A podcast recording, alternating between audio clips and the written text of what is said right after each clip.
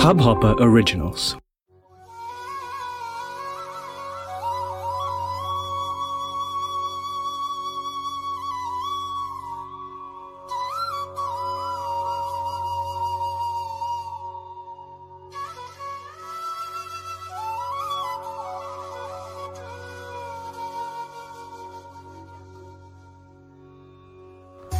जगत को देखने से आँखें चंचल होती हैं मन चंचल होता है ज्ञानी जगत को देखते हैं पर उपेक्षा से देखते हैं। देखने योग्य भगवान है, इस बात को ध्यान में रखकर जगत को उपेक्षा से देखिए। परमात्मा के दर्शन से आँखें शुद्ध होती हैं, परमात्मा के स्पर्श से त्वचा सफल होती है। आप किसी व्यक्ति का स्पर्श करते हैं तो सुख का अनुभव होता है। आप जब परमात्मा का स्पर्श करेंगे, तब कितना आनंद होगा। इंद्रियों को जब ब्रह्म संबंध होता है, तब ये सार्थक पाते हैं। करदम ऋषि नारायण के ऋषि दर्शन करते हैं, परमात्मा प्रेम से करदम ऋषि को देखते हैं। करदम ऋषि के शरीर में हड्डियाँ ही रह गई हैं, जिन्होंने बहुत दुख सहे हैं, बहुत तपस्या की है। शरीर अति दुर्बल दिख पड़ता है। उनके दुर्बल शरीर को देखकर प्रभु की आँखों में आँसू आ जाता है। ठाकुर जी की आँखों में आँसू प्रेमाश्रुओं से बना है। सरोवर, जिसमें वैष्णव बिंदु सरोवर कहते हैं। सिद्धपुर की यात्रा जिन वैष्णवों ने की होगी, उन्हें मालूम होगा कि सिद्धपुर में बिंदु सरोवर है। दक्षिण भारत में ऋष्यमुख पर्वत के पास श्री शबरी माता का आश्रम है। शबरी माता का आश्रम पंपा सरोवर के पास है। श्री रामचंद्र जी वहाँ पधारे हैं। बड़े बड़े ऋषि राम जी आमंत्रण देते हैं कि हमारे आश्रम में पधारिए। हमारे आश्रम में पधारे। श्री राम जी सभी से पूछते हैं कि शबरी माता का आश्रम कहाँ है? मुझे शबरी जी के घर जाना है। सारा जीवन शबरी माता राम को ढूंढते रहे। परमात्मा कहते हैं कि जो मुझे ढूंढते हैं, एक दिन मैं उन्हें ढूंढता हूँ, उनके घर पहुँचता हूँ। श्री राम शबरी जी के घर पधारे।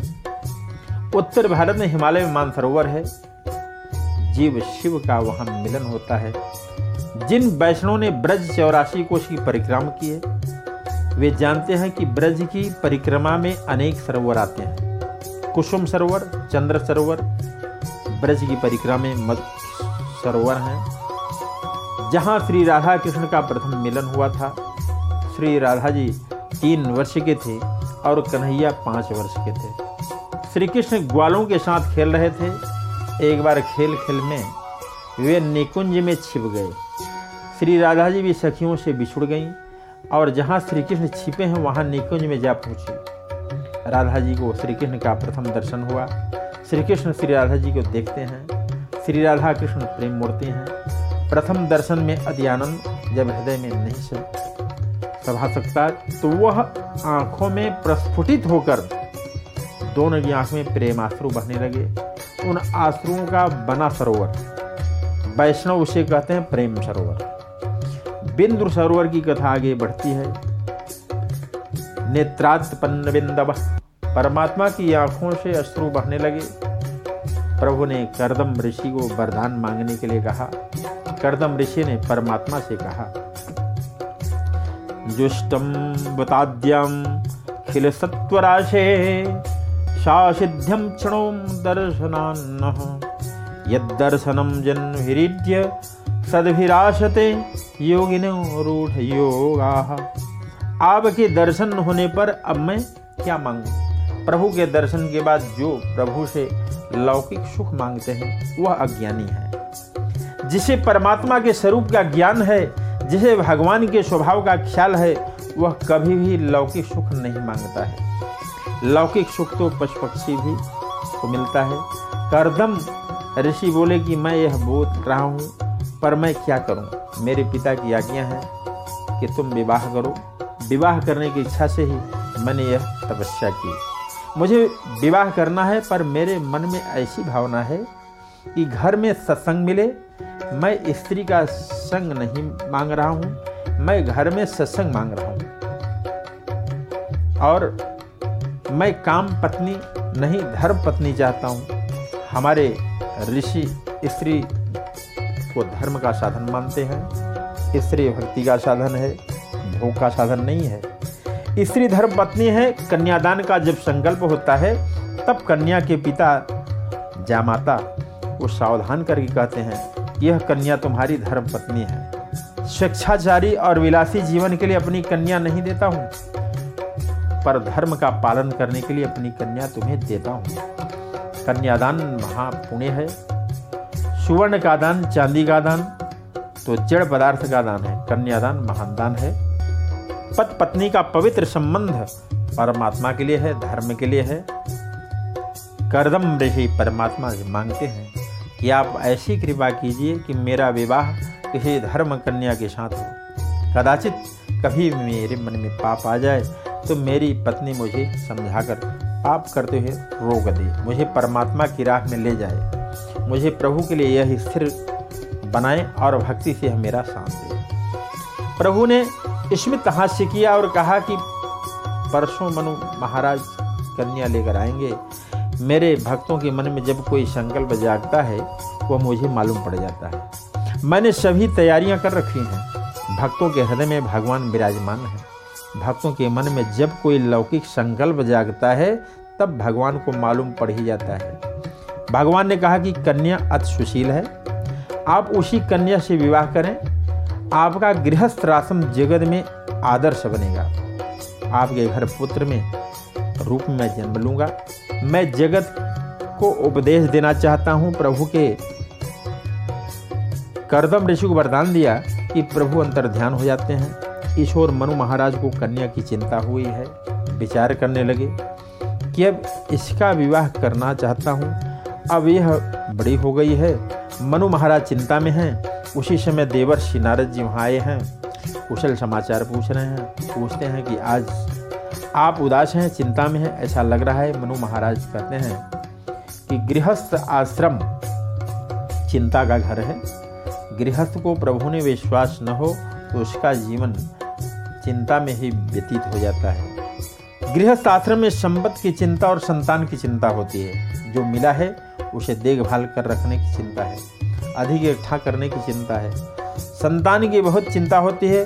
लड़का परीक्षा में असफल होता है तो माता पिता को चिंता होती है। परीक्षा में पास हो गया तो उसके बाद उसकी नौकरी की चिंता होती है। नौकरी के बाद विवाह की चिंता होती है और विवाह के बाद लड़की का जन्म हो, ऐसी चिंता रहती है। गृहस्थ आश्रम में अधिकतम जीवन चिंता में ही व्यतीत हो जाते हैं। मुझे कन्या की बहुत चिंता होती है। कन्या बड़ी हो गई है। अब मैं इसका विवाह करना चाहूँगा। नारद जी ने देवहूति के साथ की रेखाएँ देखती हैं और उन्हें देखकर मालूम पड़ा कि यह राजा की कन्या है, पर ऐसा योग है कि किसी राजा रानी नहीं होगी, महान ऋषि की पत्नी होगी। मनु महाराज कहते हैं कि जो आप कहते हैं, वह सच है। इसका जन्म तो राजमहल में हुआ है। पर राजमहल बिलासी जीवन इसे पसंद नहीं है। यह सुबह जल्दी उठ जाती है, स्नान करती है और साधु सदृश्य जीवन बिता रही है। इसकी ऐसी इच्छा है कि कोई भगवत भक्त और महान ज्ञानी पति हो तो विवाह करूँ। ज्ञानी हो तो भगवत भक्त हो, किंतु ऐसा व्यक्ति राजकन्या से कैसे विवाह करेगा? इसकी मुझे चिंता हो रही है। नारद जी ने विचार करके कहा, इस कन्या के लिए योग्य वर तो करदम ऋषि ही है। वे महान ज्ञानी हैं, योगी हैं, भगवत भक्त हैं। इस कन्या को आप करदम ऋषि को अर्पण कीजिए। मनु महाराज कहने लगे कि मैंने करदम ऋषि की बहुत प्रशंसा सुनी है। पर करदम ऋषि महान योगी हैं, ज्ञानी हैं। क्या वे राजकन्या से विवाह करेंगे? नारद जी ने कहा कि करेंगे। उन्हें विवाह करने की इच्छा हुई है। मनु महाराज शत्रुपा जी और देवहूति कन्या के साथ रथ में बैठकर करदम ऋषि के आश्रम में जाते हैं। करदम ऋषि का आश्रम अति दिव्य है। गाय के गोबर से लिपा पुता है। सात्विक शोभा वही है। सुंदर वृक्ष है। पशु पक्षी प्रेम भाव से वहाँ खेल रहे हैं। जो मन वचन और कर्म से हिंसा छोड़ देता है और जो अहिंसा का उपासक है उसके संसर्ग में आने वाले पशु पक्षी भी हिंसा छोड़ देते हैं। ऋषि के आश्रम के वृक्ष भी सात्विक हैं। गृहस्थ के बगीचे वृक्ष राक्षसी होते हैं। उन वृक्षों की छाया में विलासी लोग बैठते हैं। घर और संसार की बातें वही करते हैं। ऋषि के आश्रम के वृक्षों की छाया में ऋषि कुमार संध्या करते हैं। गायत्री के जप करते हैं। विष्णु सहस्र नाम का पाठ करते हैं। अतः आश्रमों में वृक्षों में भी सात्विकता आती है। ऋषि के आश्रम के वृक्षों को देखकर मनु जी कहते हैं कि ये कैसे वृक्ष हैं? सभी फलों से लदे हुए हैं। ऐसे सरस फल हमारे यहाँ नहीं होते हैं। इस आश्रम में मेरी पुत्री रहने वाली है। मनु महाराज पधारे हैं। ऐसे समाचार पाकर करदम ऋषि खड़े हो गए और मनु महाराज का स्वागत किया। करदम ऋषि ने देखा कि मनु महाराज के पीछे उनकी कन्या खड़ी है। भविष्य में यही कन्या मेरी पत्नी होगी। प्रभु ने मुझे कहा कि परमात्मा ने तो कन्या की बहुत प्रशंसा की है। मैं एक बार कन्या की परीक्षा करके देखूँ। करदम ऋषि ने कन्या की परीक्षा बहुत विवेक से की। कन्या की परीक्षा कन्या के साथ बहुत से बातें करने से या प्रश्नों पूछने से होती है। करदम ऋषि ने दर्भ के तीन आसन बिछा दिए। मनु महाराज से उन्होंने कहा कि आप आसन पर विराजिए। करदम ऋषि को प्रणाम करके मनु महाराज आसन पर बैठ गए। फिर शतरूपा रानी से कहा कि यह आसन आपके लिए है। तीसरे आसन की ओर इंगित करके कन्या से कहा कि यह आसन आपके लिए है। आप आसन पर विराजमान हो। कन्या देवहूति बहुत पढ़ी लिखी न थी, पर वह स्त्री धर्म को जानती थी। देवहूति ने सोचा कि पति मेरे लिए परमात्मा है। भविष्य में ये मेरे पति होंगे। ये आसन बिछा दें और मैं उस पर बैठ जाऊँ तो मुझे पाप लगेगा। बेचारी पुराने विचार की स्त्री है, इससे ऐसा सोचती है। आजकल की स्त्री तो पति को हुक्म देते हैं। जिस स्त्री को पद में परमात्मा नहीं देखते, उस स्त्री को मंदिर में, मूर्ति में परमात्मा के दर्शन नहीं होंगे। उसकी भक्ति फलती नहीं है। देवहूति सोचते हैं कि आसन पर नहीं बैठूं तो ही उन्हें बुरा लगेगा। सोचेंगे कि मैंने आसन दिया, पर इस कन्या ने उसको स्वीकार नहीं किया। आसन पर बैठेंगे तो मुझे पाप लगेगा, नहीं बैठेंगे तो उसका अपमान होगा। अब क्या करूँ? कन्या चतुर है, उसने युक्ति की। उसने बायां हाथ उस आसन पर रखा और स्वयं छतरी पर बैठ गई। कहने लगे कि आपने जो आसन दिया है, इसको मैंने सहर्ष स्वीकार किया। पर मैं आपकी दासी हूँ। आप मेरे भगवान हैं। आप आसन बिछा दें और मैं बैठूं, यह उचित नहीं है। मैं धरती पर ही बैठूँगी, करदम ऋषि ने देखा। उन्होंने सोचा कि परीक्षा में पास है। तकलीफ़ नहीं होगी। मनु महाराज ने करदम ऋषि कुशल समाचार पूछते हैं कि मनु महाराज कहते हैं कि आपके आशीर्वाद से सब कुशल है। एक विशेष काम के लिए मैं आया हूँ। इस कन्या का दान करने की मेरी इच्छा है। आप कन्यादान को स्वीकार करें। सच्चे संत हृदय के बहुत सरल होते हैं। संत जानते हैं कि कपट करने से बहुत नुकसान होता है। जो कपट करते हैं, उन्हें शांति नहीं मिलती। उनका हृदय बहुत टेढ़ा होता है। उनके हृदय में परमात्मा का प्रवेश नहीं होता है। वे शांति से भक्ति नहीं कर पाते। कपट करने वाला समझता है कि मैं बहुत समझदार हूँ। पर वह मूर्ख होता है। कपट करने वाले का मन अशांत रहता है।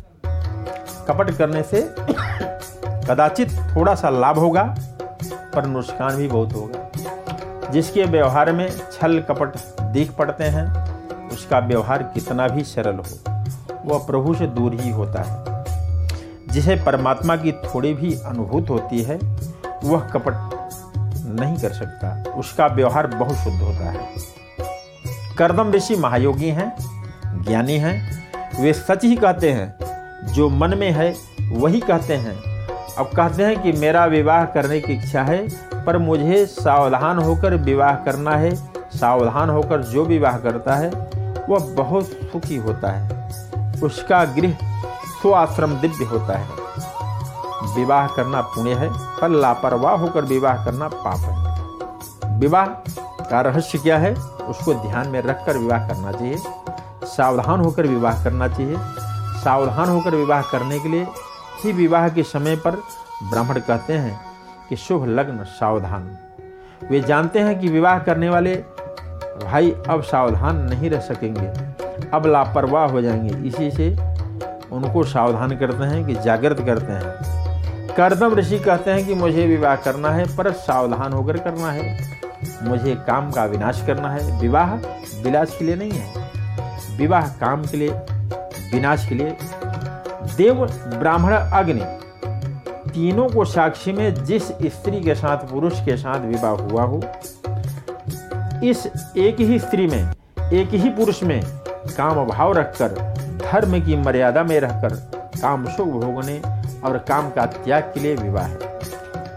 निष्काम होने के लिए विवाह है। कृष्ण मिलन काम बिघनाता है। अकेला पुरुष अथवा अकेली स्त्री धर्म का उचित से पालन नहीं कर सकते। पुरुष को स्त्री की ज़रूरत होती है। स्त्री को पुरुष की ज़रूरत होती है। हमारे शास्त्रों में लिखा है कि स्त्री हृदय में स्नेह अधिक होता है।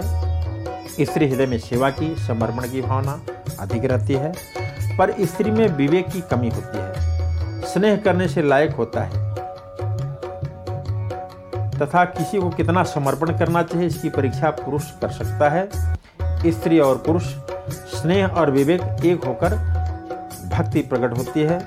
पत पत्नी का पवित्र संबंध परमात्मा के लिए होता है। बोलो आनंद कंद भगवान की इस हब हॉपर ओरिजिनल को सुनने के लिए आपका शुक्रिया। अगर आप भी अपना पॉडकास्ट लॉन्च करना चाहते हैं, तो हब हॉपर स्टूडियो वेबसाइट पे रजिस्टर करें और एक मिनट के अंदर अंदर अपना खुद का पॉडकास्ट लॉन्च करें।